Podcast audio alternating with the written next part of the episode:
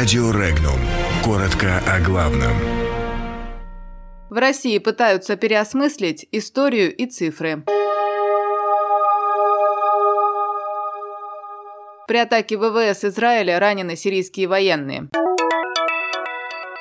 Путин не планирует встречаться с Эрдоганом. Реальная инфляция в России составляет от 8 до 10%. Особый порядок сделок с недвижимостью в Крыму продлен до 2023 года. В Смольном поспорили о том, кто в блокаду осаждал Ленинград. Три сирийских военнослужащих получили ранения в результате израильской ракетной атаки на Сирию. Уточняется, что ракеты были нацелены на пригороды сирийской столицы. По сообщениям СМИ, они были запущены израильтянами из Ливана. В основном они были сбиты сирийскими средствами противовоздушной обороны. Ранее сирийские СМИ распространили информацию о перехвате нескольких ракет. В этот же день израильские источники заявили, что из Сирии в сторону Израиля была запущена зенитная ракета, и израильские военные в ответ применили систему систему противовоздушной обороны. Президент России Владимир Путин пока не планирует встречаться с главой Турции Реджепом Таипом Эрдоганом, сообщил пресс-секретарь главы государства Дмитрий Песков. Он пояснил, что в графике Путина на ближайшие дни нет встреч с Эрдоганом. Ранее, выступив в турецком парламенте, Эрдоган заявил, что встретится с Путиным. Он пояснил, что переговоры с большой долей вероятности состоятся лицом к лицу в ближайшие дни во время визита в Москву турецкой делегации. Напомним, министр иностранных дел Турции Мевлют Чавушоглу заявил, что готовится к поездке в Москву Москву для обсуждения выхода американских войск из Сирии и политического урегулирования сирийского кризиса.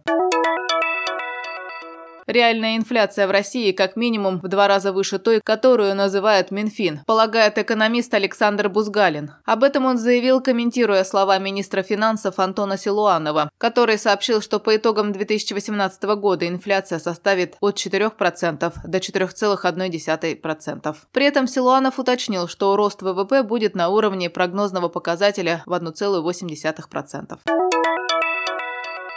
Президент России Владимир Путин внес изменения в закон о присоединении Крыма и Севастополя, продлевающие до 2023 года особый порядок сделок с недвижимостью на полуострове. Кроме этого, до 31 декабря 2020 года продлевается период, в течение которого могут быть установлены особенности регулирования градостроительных отношений. Авторы законопроекта ранее пояснили, что данные изменения необходимы для завершения мероприятий по интеграции Крымского региона в экономическую и правовую систему России. Отмечалось, что на сегодняшний день зарегистрированы зарегистрировать свою недвижимость успели только 50% жителей полуострова.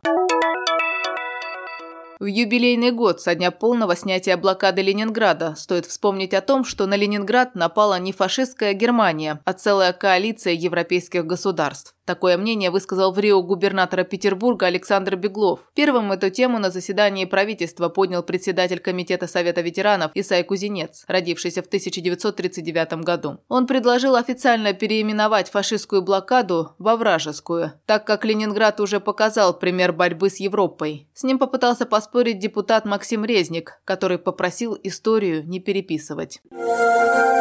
Подробности читайте на сайте Regnum.ru.